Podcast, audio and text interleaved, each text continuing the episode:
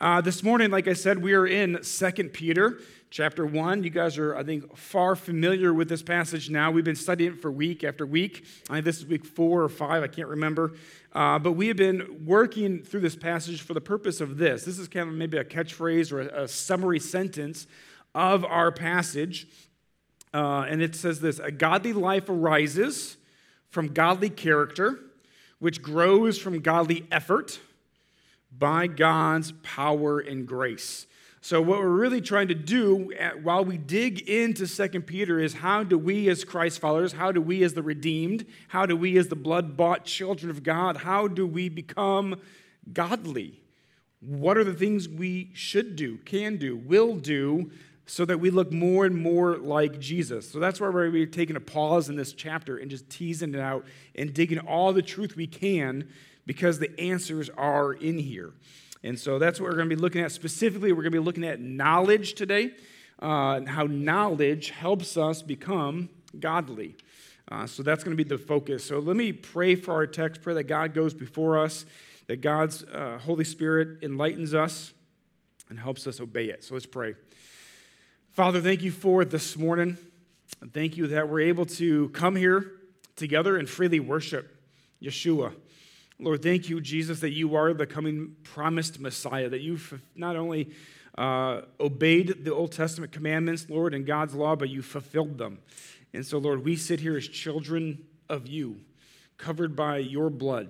And so, Lord, we are so thankful and glad that we can come here and worship you and praise you and know you. And so, Lord, we sit here now wanting to understand you more. And so, speak to us this morning through the Holy Spirit. Open our eyes to the truths that we need to know. Open our eyes and hearts to how we need to change or be transformed into the likeness of Jesus.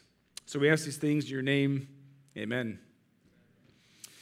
Uh, there is a big difference between knowing about someone and actually having a relationship or a friendship with someone, right?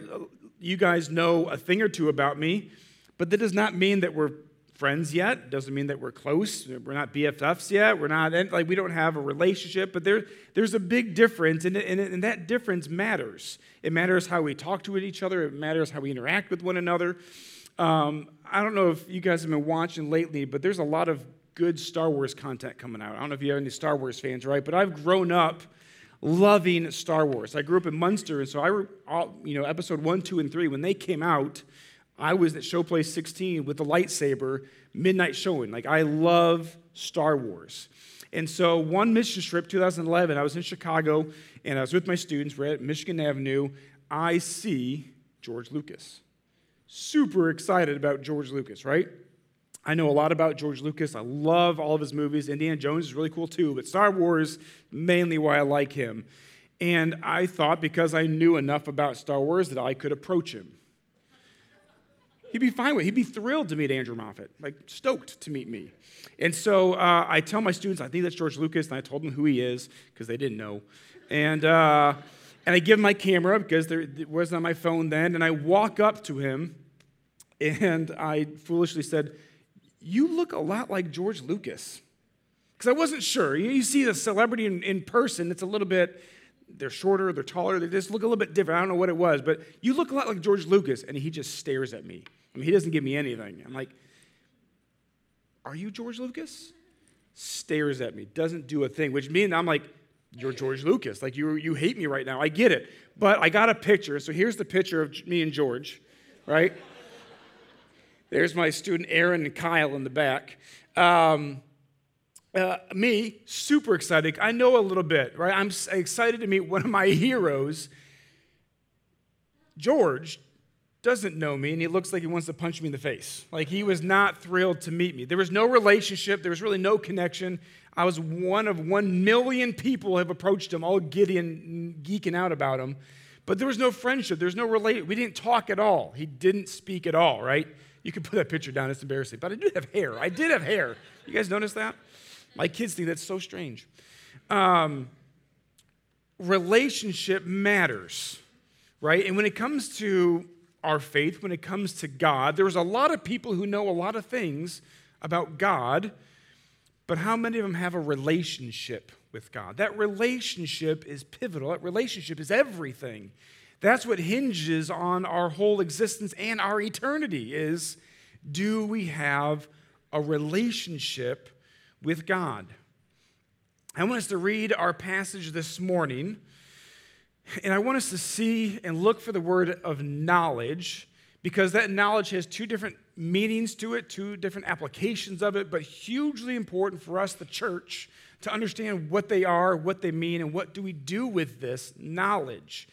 So that's what we're going to do. And hopefully, by the end of this morning, we're going to see that the answer is that we are called as Christians, as adopted children of God, that we are called to have to, to gain in relational knowledge. I wanted to clarify relational knowledge of God so that we can honor Him in what we do and so that we can enjoy Him.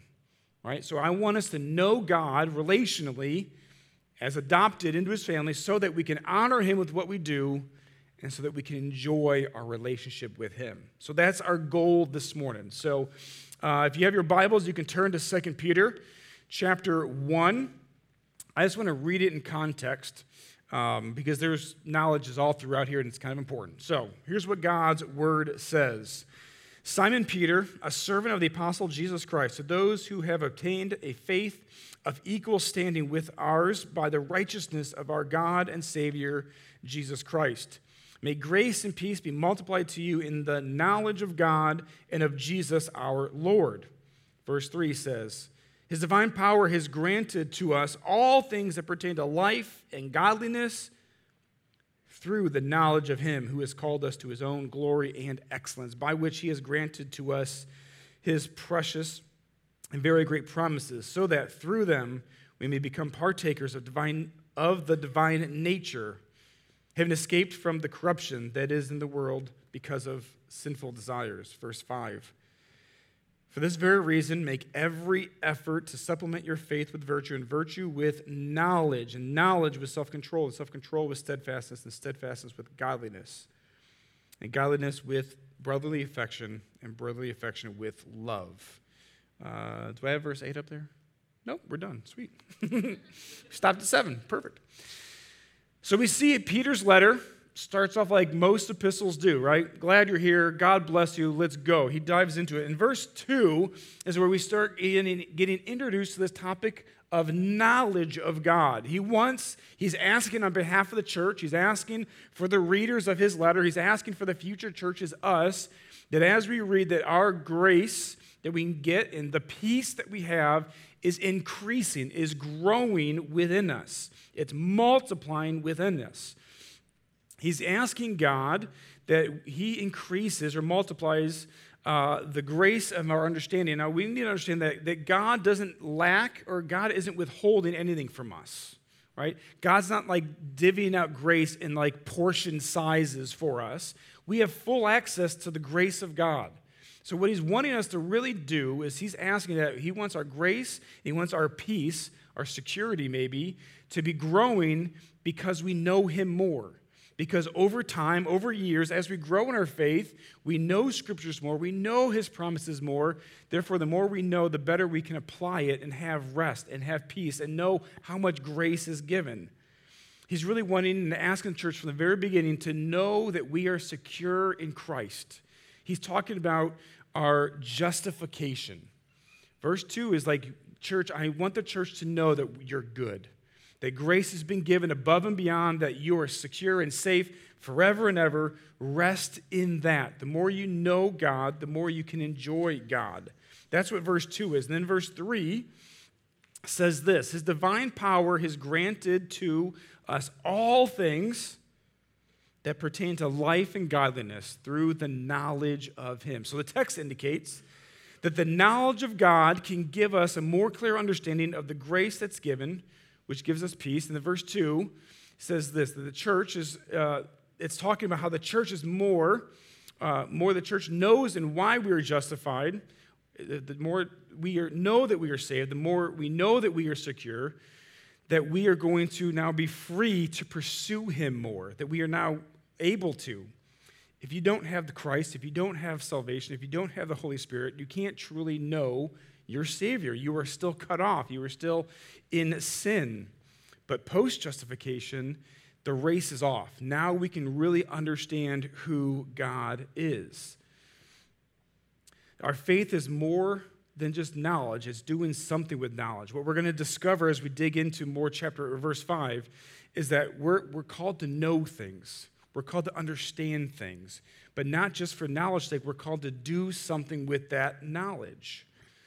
It's not just gaining details and facts, it's really taking that knowledge and putting it to purpose, taking that knowledge and doing something with it.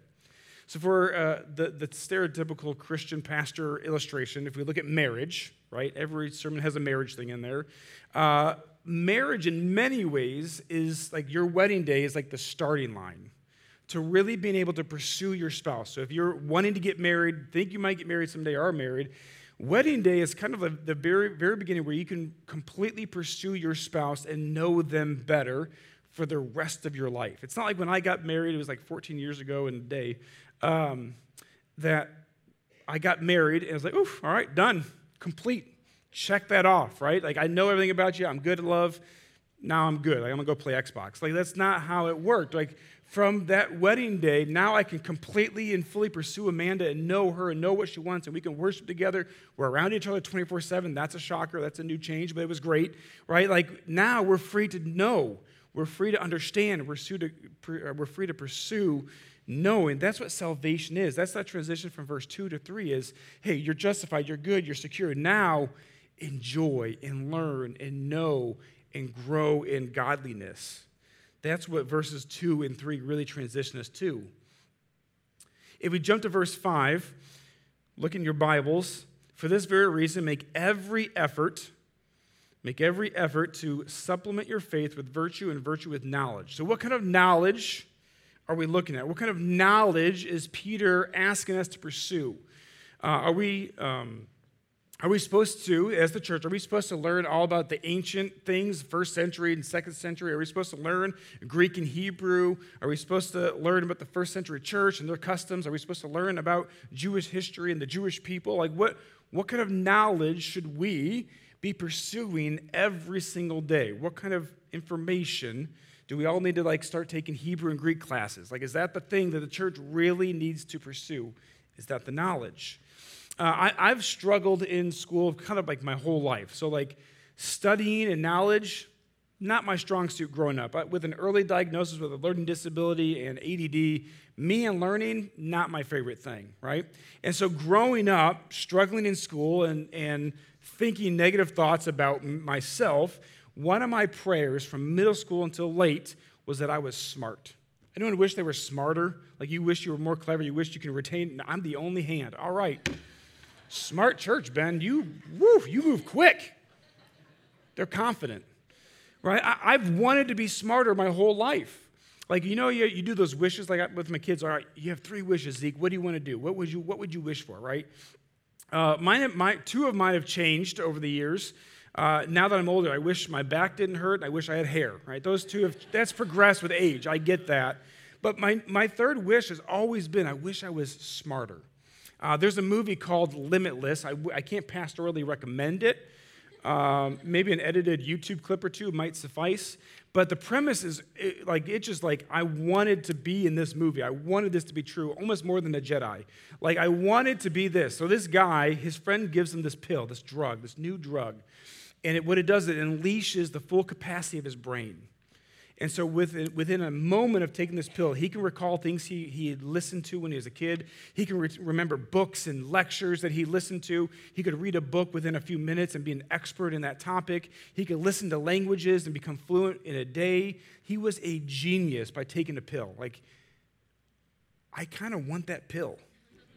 Like, I'd be tempted to take that pill, and I would use it for Jesus. I really would use it for Jesus. But think about it, if you could take a pill and if you've read the Bible from front to back at all in your lifetime, you would have it memorized.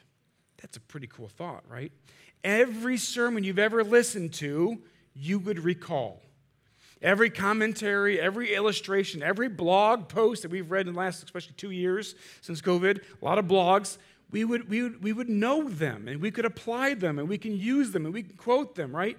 We could all take Greek and Hebrew and learn it in two days that would help my godliness, I think. Being able to know God's word that well would be amazing. It would help. But I'm pretty sure I would fall into the category of becoming prideful because a lot of my motivation for wishing I could take that magic pill is just so that I could be smarter.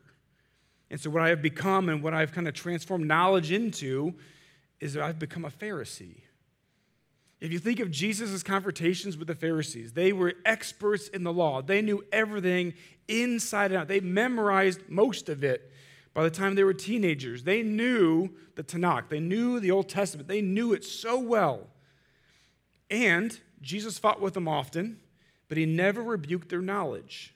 He loved that they loved the Torah.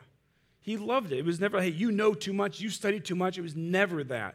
His only complaint, well, his complaints, he had a few of them, his complaints with them is that uh, with all their knowledge, with all their understanding, with all their memorizing, it never pushed them closer to God. They would misuse it, and they would misquote it, they misapplied it, they added to it, which is the big one. The smartest people of their time who knew God's word was far from him. They were puffed up in knowledge. And Peter, the author of our book, he was there for a lot of these discussions. Peter's listening and watching Jesus talk and rebuke. Like, you know these things, but you don't understand them. You're smart, but you're not. You get it? There's a, there's a separation. Paul even warns the Corinthian churches that knowledge, in and of itself, will puff you up. 1 Corinthians 8 talks about that. It only puffs us up. So the Pharisees knew things in and out. They were geniuses, but it never pushed them towards knowing or loving Yahweh more. It never did. There's a book by J.I. Packer called Knowing God. It's kind of the classic knowledge Jesus book. It's a bestseller of some sort, I'm sure. Um, but he has a really good uh, quote about what happens if we, the church, forget who we're loving and just focus on knowledge, information, facts, details, good tweetable comments. He says this to be preoccupied with getting theologic, uh, theological knowledge as an end to itself, to approach the Bible study with no higher a motive than the desire to know all the answers, is the direct route to a state of self satisfaction and self deception. Right? And that's the, that's the pitfall of some of us. That's one of the biggest pitfalls that we've seen, I've seen in, in uh, like Bible college.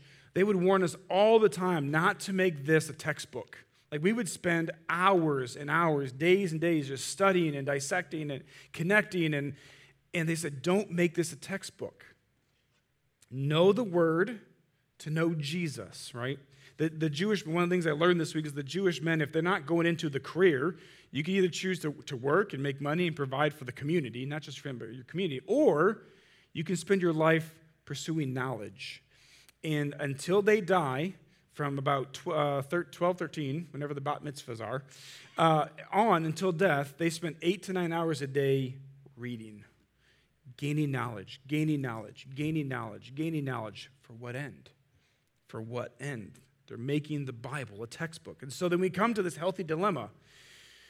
Why are we even pursuing knowledge? What, why do we strive to understand God's attributes? Why do we need to understand the details of grace and mercy and justification? Why do we need to do these things? Why do we strive for knowledge? And the text informs us, verses 1 and 3, that we are uh, to, that uh, He has granted to us all things that pertain to life and godliness through the knowledge of him. And so that life there in verse 3, I think it is, that word life is eternal life. So if you want to know salvation, if you want to know how to know Jesus, you need to understand, you need to know things in Scripture. You need to know that salvation is found in this book. Salvation is in the book. So all things, again, he's not withholding, he's not divvying out wisdom or little snippets or little secrets. It's all knowable to us for all things for salvation, but also godliness. That knowledge is supposed to produce, the more we know, is supposed to produce um, knowledge through, sorry, godliness through knowledge applied. So, all this information, we're supposed to do something. We're not supposed to get a big head. We're not supposed to just be able to quote things. We're not supposed to be really cool and smart. We're supposed to do something. And Psalm 119 actually connects this in like almost every verse. So, I want to maybe show you uh, what do we need to actually know to produce godliness, to actually ha- act on it. In uh, Psalm 119 1, it talks about how we need to walk in the law. Walk in the law, right? And then verse 2, we need to keep his testimonies, is the key word there. Uh, verse uh, 3, we need to walk in his ways. The ways is the important thing there, we see there. Verse 5, or uh, 4, we need to, uh, you have, he has precepts, we need to keep them. Verse 5, we need to keep his statutes. Verse 6, he has commandments. Verse 7, his righteous rules. And then verse 8 talks about, I will keep your statutes, right? Need to keep his statutes. In those eight verses we see in Psalm 119, there's a pair. We need to know that we need to be pursuing and we need to know specifically, not Christian self help books, not good tweets, not good articles, not sermons. We need to specifically know, gain knowledge from the Bible. This isn't just a little thing that we bring into church and we sit in our seat and we bring it home and leave it in our car. Like, this is our tool. This is our weapon. This is how we know salvation. This is how we know what godliness even looks like. And if you looked at Psalm 119, knowledge was always paired with an action. We can walk because we know. We can do because we understand. We can obey because we've been taught. Like, there's always a connection between knowledge and action. We know Him better so that we can obey him better. I don't know if you've ever walked someone who's brand new to Christianity or to the faith. It's, it's always amazing to walk through, whether it's a gospel or it's an epistle or it's the Old Testament, how, how they, don't, they don't know much yet. And so they're, they're, they're learning things all the time that affects their life. They're learning what's a sin. They're learning what's good. They're learning what's holy. They're learning what's righteous. I, I used to play a game uh, in youth group where I would – take pieces of paper, I'd do rows and columns, and I would have a little cheat sheet, and I would say, This is a safe space, this is a safe space. I'd make a little path, and the kids didn't know, and so they'd have to lead. They'd have to take a step, and up, that's a bomb. They'd have to go over, they'd step, that's safe, that's safe. And they had to weave their way through, and they were all helping each other and telling each other where to go. It's not safe, don't go there, go back. That, in a way, and I, and I had the cheat sheet, I knew where to go, and that's what the scripture is. If you want to be godly, if you want to be like Christ, if you want to live a life that's honoring to God and glorifying God and points to God, you need to know how to do it, and that's what this is. The Bible's like that cheat sheet. We can know God by knowing His Word, by reading His Word, and by loving His Word, right? Uh, there's side note, there, there isn't a direct connection. There's some, but there's not a direct connection between more knowledge you have, the less you'll sin. I don't think there's a direct connection. The more I know guarantees less sin. Not necessarily. You look at the Pharisees, a lot of knowledge, a lot of sin. You look at uh, you look at Solomon, you look at King David, man after God's own heart, a lot of knowledge, a lot of sin too. I do think there's a better connection between the less you know of God, the least amount of knowledge does lead to more sin because you just don't know.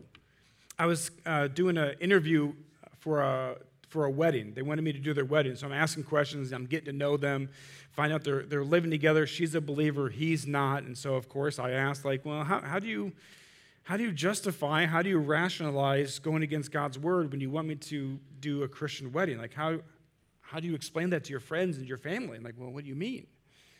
It's like, well, stuff before marriage is not good, right? I'm being cautious with kids, but right, like that, that's a sin. And God's great. So I walked them through, and like I, I, I never knew. No one had told them that, that, that what they were doing was wrong, was dishonoring to God and dishonoring to each other and a bad witness. Like they just didn't know. They didn't know the word, therefore they had great sin in their life. Do you see the connection? So, how do we pursue knowledge so that we can pursue Christ? Sadly, there is no magical pill. I've Googled it. There's no magical pill, there's no, nothing we can do that would speed the process up. But we need to know that there is, a, there is something. Scripture and Peter tells us what we can do. We need to know that effort effort is going to need to be applied if we're going to grow, if we're going to be godly, if we're going to pursue Him. So in verse 5, if you look there again in your Bibles, it says this again For this very reason, make every effort to supplement your faith with virtue and virtue with knowledge. So make every effort, church, Christians, believers, we need to make every opportunity we can, every effort we can, everything we can do to pursue godliness, we need to be doing it. And uh, the word supplement has a unique definition or emphasis. Uh, the, the word supplement there is, can be defined as providing at one's expense. So Peter is saying it's, it's going to cost you something. It's going to cost you some time. It's probably going to cost you some energy. It might cost you some resources. But if you want to pursue godliness, it's going to cost you something. Uh, if you know me at all, you know that I hate working out. It's the worst thing in the world the most. Uh, I just, I loathe it. Now, before I get speeches, I know the benefits. I know it's good for me. It'd help my back, it'd help my bad leg. I could probably lose some weight, It'd maybe lower my cholesterol, I'll be a little bit stronger, I'll be maybe live longer. I know all the benefits, benefit, I know what it's gonna do, but I also know the effort it's gonna take. Right? I, don't like getting up early, I don't want to sacrifice more family time. Uh, I'm lazy. Um, I got reasons, right? And I choose to not work out. It's not worth it to me. I'm good enough, is what I tell my wife. Um, I, I know the consequence, and I make a conscious choice no, not going to do it. But with our faith, Peter is laying it out for the new for the first century church and for us. He's saying if you want to pursue godliness, effort's going to be needed. It's going to be hard, and it's going to be a lifelong journey from salvation until death. Effort is going to be required daily. And I know a lot of young adults, because that's my world, uh, you know, 12 years old to 30, it's a big gap. Uh, a lot of them, regardless of group, struggle with this. They're saved at 13, they're saved at 15, they're saved at 20, and they're like, man, I got like 70 years of effort. Is Jesus worth it? That's the question. That's the question that they all wrestle with. Is the effort worth it.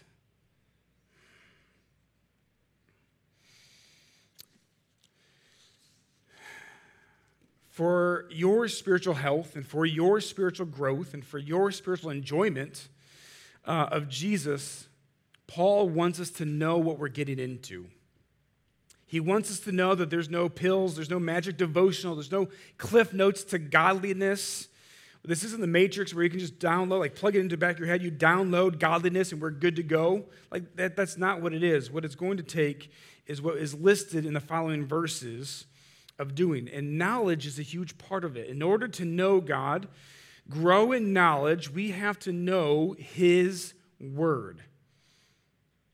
This gives us the ability to actually know the creator of the world. This gives us the opportunity to know what salvation really is. This gives us the opportunity to know what our purpose and mission is in life. It gives us how we interact with one another. It gives us everything. And yet, I find the younger generation don't know these things because they're not in this. And so I want to I want to give three short points uh, now, if you're a new believer, maybe this is brand new to you. If you're like kind of new to the faith and you're new to this Christian thing, you're, you're checking out Jesus, you're in, you've been invited here this morning, this might be really new. And so this is going to be really helpful for you. This is a great basic for you. If, uh, if you've been a believer for a long time, uh, this should be an encouragement to you. This could be maybe a, a, reminder to you or an encouragement to get back into it. I don't know where the Holy Spirit's going to press upon you this morning, but these are super easy to know. Uh, and you might even eternally roll your eyes, but I promise there's God's going to do something, right? So we need to do three things with this to grow in godliness, to be like Jesus, to love Jesus and honor Him.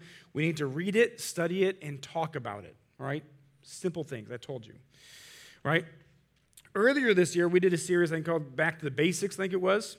Uh, and, and, the purpose was, is right after COVID, we really wanted to encourage the church to go back to the simple things of our faith so that we can keep the main thing the main thing. We wanted you to be in uh, Bible study. We wanted you to be praying. We wanted you to be work. We wanted you to get back to the basic things because we were getting a little bit distracted.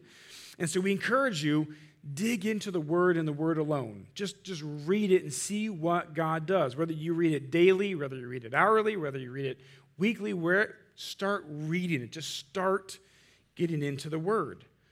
John's, John 8 says, You will know the truth, and the truth will set you free. What we're wanting you to do is be set free to explore who God is and to know what His Word says, right? The more we know, the more we know where we need to make correction. One of Peter's big concerns of why he's encouraging us to study the Word and dig into the Word isn't just for, um, for growing, knowing the details, but it's also for protection. If you just look over at chapter 2, your, your subtitle says something along the lines of false prophets and teachers. Peter's saying, Church, read the word as much as you can because there's people who are lying about it, right? His big concern was false teachers. Um, Peter, if you remember the context, he's about to die. Whether he knows or not, we're not sure, but he's about to die. And so he wants to give them some big tips. And one of those is know the word so that you know when you're being lied to that you know when someone is polluting the gospel, adding to the gospel, removing from the gospel. You have to know the truth in order to hear the lies. He warns the church that uh, those that have forsaken the right way, they have gone astray. I had a professor at Purdue Northwest, or yeah, Purdue Northwest, what you guys call it now. I've been gone. Uh, Purdue Cal. I had a professor, philosophy guy, and he would teach philosophy stuff, I guess. He wasn't the greatest teacher. He was fired that year, and uh, which is another story, good story. Um, but he would quote the Bible or reference the Bible all the time. And, and me not loving education all the time, uh, I'm a back row student where I belong, and, but he keeps misrepresenting the Bible every single class. And no one's saying anything. He's well, this the Bible teaches this, and Christians believe this, and it wasn't really positive. And I'm saying, like, someone needs to say something, and so finally, because I don't normally talk, I raise my hand. I, well, that's actually not true. And as I'm talking to him, I'm, I'm going in my backpack and I'm pulling this out. He's like, oh, this guy's legit. I'm like, I am legit, right?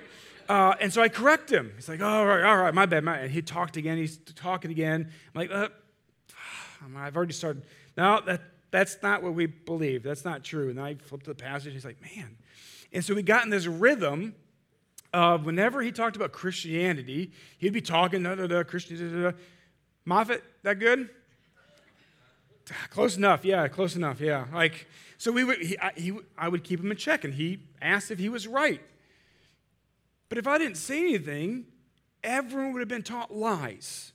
They all would have had false ideas of who God really is because they didn't know the truth. No one else in there knew the truth. And that's one of the main reasons that Peter really wants us to know is yes, we, we know God's character, we know his attributes, we see his love, we see his glory, we see his grace, we see all these amazing things, but it also protects us from being lied to. It keeps us pursuing the true God of the Bible. The second thing we need to do is we need to actually study it, not just read it, not just go through a Bible plan, which are good and great. We need to be doing these things, but we need to pause every now and then and dig into what the truth really is from God. Romans 11 talks about how he says this Oh, the depths of the riches and the wisdom and the knowledge of God. We will not even understand the depths of how rich the scripture is until heaven. We should never be tired of God's word. We can study the same passage relentlessly for a lifetime, and God is always turning that, that, like the diamond. We're seeing a new facet, a new shine, a new gleam of God in this passage. But we need to take moments and pause and dig in and understand and ask God specifically, God, what is the truth within here? And we need to pull it out. God, this is what you're saying, this is your truth is, and we pull it out and then we apply it to ourselves. And so, for the church, we need to be continually in the Word, reading it and digging into it. And commentaries are great, blogs are a great resource, but, but I, I encourage you and I encourage this is what our, our Verge team is really doing. We're really trying to not go outside of Scripture, and we're really trying just to stick with this. Like in rooted small groups, I encourage my rooted small groups as well. don't do a book study all the time, don't do this, just open this. It's all you really need, right? Dig into the truth and don't get distracted with other things. Which leads me to my third thing is we need to talk about God's word. We need to actually be studying it, reading it, and then talking about what God is teaching and leading us. um, if we study God's word in isolation, it's possible that we come up to wrong conclusions. We misunderstand things. I was a youth leader in Chicago before uh, full time ministry, and one of our students was walking youth group. He got mugged at gunpoint, and so I, I took him home. And I was talking with them, and we were praying, and we were crying, and I was reading scripture, and I was teaching them, and just kind of encouraging them. And I come back to my youth pastor at the time. I'm like, oh, no, he's okay. He's fine. I, I shared this. I read this. I told him this. And he's like, whoa, whoa, whoa. What did you say? Like, well, I, I read this, and I was talking about how God does this. He's like, that's, that's no. that's not what that scripture is saying, Andrew. Oh, well, what is it saying? I, I was completely wrong. Not heretical, just wrong, right? I didn't know. And if I hadn't shared, if we don't talk about things, it could happen to any of us, all of us, that if we study in isolation, we might misunderstand who God is. And so that's why small groups and community groups and accountability. Accountability groups isn't just confessing our mistakes and confessing our sins, accountability is theological. We need to make sure we're on the th- same theological understanding of what Scripture is saying. Otherwise, we get some unique ideas, ones that aren't biblical, right? Ironing, sharpening iron. So, those are three quick things about God's Word. But here's what really wrecked me a few weeks ago when I was prepping this and studying this. Uh, in that book uh, from J.I. Packer, Knowing God, he had some applications of how godliness, if the church hunkers down and, and really pursues knowledge, pursue knowing God, and applies it correctly, how's that going to change you? How, how are we going to look? How are we going to be different if the church has this mission of knowing God so that we can know Him better, we can honor Him, and we can enjoy Him? How will we change? And he had a big list. I, so I want to share two of his and then one that I've added that were just so good uh, that kind of, uh, I had a good prayer ish crying session on my couch. We'll just share that, right? Uh, this was what one of his points was this that growing Christians will have great energy for God growing Christians, Christians who are receiving knowledge and applying it for godliness, their actions, their energies will be for God's work. The more we are drawn to Christ and transformed into his likeness, the more we will do for his glory. So I, I think of uh, those people who always seem to be serving. I think serving is an easy way for us to look at someone's life and it, if they have the right motives, we can say that that's a godly response, that's a godly action, right? So they're serving a kids ministry, and then they serve in this ministry, and they help with the food pantry. And last week, and they were helping someone, maybe uh, Ben, move into his new home, right? Like, they're just always doing things, and it's exhausting hearing how much they serve. Like it makes me tired to think how much they're just out doing, doing, doing. But that's kind of the lifestyle Jesus had too, right? He was out on the boat having fun, he was traveling with his buddies, but then what was he doing a lot of the time? He was poured himself out. His energy, his time was used for others, was used for God's glory. And I think you, if we think of some of the godliest people we know, those who've been walking with Jesus and loving Jesus for 50, 60 years, their energy, their time is spent for the Lord. Serving here, doing here, studying here, praying there. Like it's just, that's what was amazing. So I sat at my couch and kind of did a self assessment of my energy, my time. How is it being used? Like, am I really using all of my energy? Am I really truly being poured out for God, or am I withholding some for myself? We're allowed rest, we're allowed Sabbaths for sure, but man, I fall asleep watching golf quite a bit when I maybe could be using some of those times for something else. It was a good self reflection a few weeks ago. Number two, growing Christians will have thoughts that are on God and his kingdom. Growing Christians will have thoughts that are on God and of his kingdom. Oh, man. And I'm going to speed through this because I think I'm going a little bit long. I greatly apologize. But here's the thing the Holy Spirit can renew our minds. The Holy Spirit can make our minds not think of the world, but immediately go to spiritual and eternal things. So uh, I think of Joseph in Egypt when his brothers came and he's like showing them and tricking them and deceiving them and doing his test of whatever he's doing, right? Uh, he said this to his brothers. He said that God sent me before you to preserve life. And then he said, It's not you who sent me here, but it was God. No matter the ups and downs, brothers, this was all God's plan. And so I think again of, of godly people who, when I share sad news or when we're talking about things, oh, that's really bad, their first thought is, well, let's pray about that. Or you share, hey, this is going on. I don't know what to make of it. They say, well, I wonder what God is like. They're for, what's God doing? Like, oh yeah, God is a part of the equation, is He? Like they draw my mind where it needs to go. They draw my mind to the spiritual. They draw my mind to the eternal. So the more we walk with God, the more we're growing in godliness, the more our mind should go to those things. What is God doing? How is God doing? How can I do this for God? How can I serve in this way? How can I be like Christ here? That's where my mind is kind of going. And lastly, growing Christians will find rest in Christ. This has been my most enjoyable discovery, uh, probably the last two years. Uh, as my understanding of God has grown, right, as my knowledge of Him has increased, my resting in my identity in Him has increased. I'm not worried as much about my security. I'm not worried so much about is God going to give me mercy and grace today because I know his character, because I know him. And so when I mess up and I make mistakes, God is good, right? So I have a, I have a last quote to close out here. Uh, it's by a guy named Milton Vincent. It says this The gospel also reminds me that my righteous standing with God always holds firm regardless of my performance because my standing is solely is based solely on the work of Jesus not mine. And on my worst day of sin and failure the gospel encourages me with God's unrelenting grace towards me. And on my best day of victory and usefulness the gospel keeps me relating to God solely on the basis of Jesus' righteousness and not mine. And so believers as we pursue the knowledge of God. I want us to be transformed by our actions. I want our minds to be renewed for sure, but I also want us to be uh, resting and enjoying the status that we have had. We are adopted children of God, secured with Him. And we cannot outsin His grace, and His grace will be continually given. His mercies are continually ours. And that, for me, has been a release, a relax I love discovering who God is because it's always good for me. I've never discovered something about God that made me fearful or ashamed or embarrassed. Never, because it's always coated with grace and mercy and love. So I want us to be a church that pursues knowledge, but knowledge that pushes us towards godliness and godliness that makes us honor Him so that we can also enjoy God.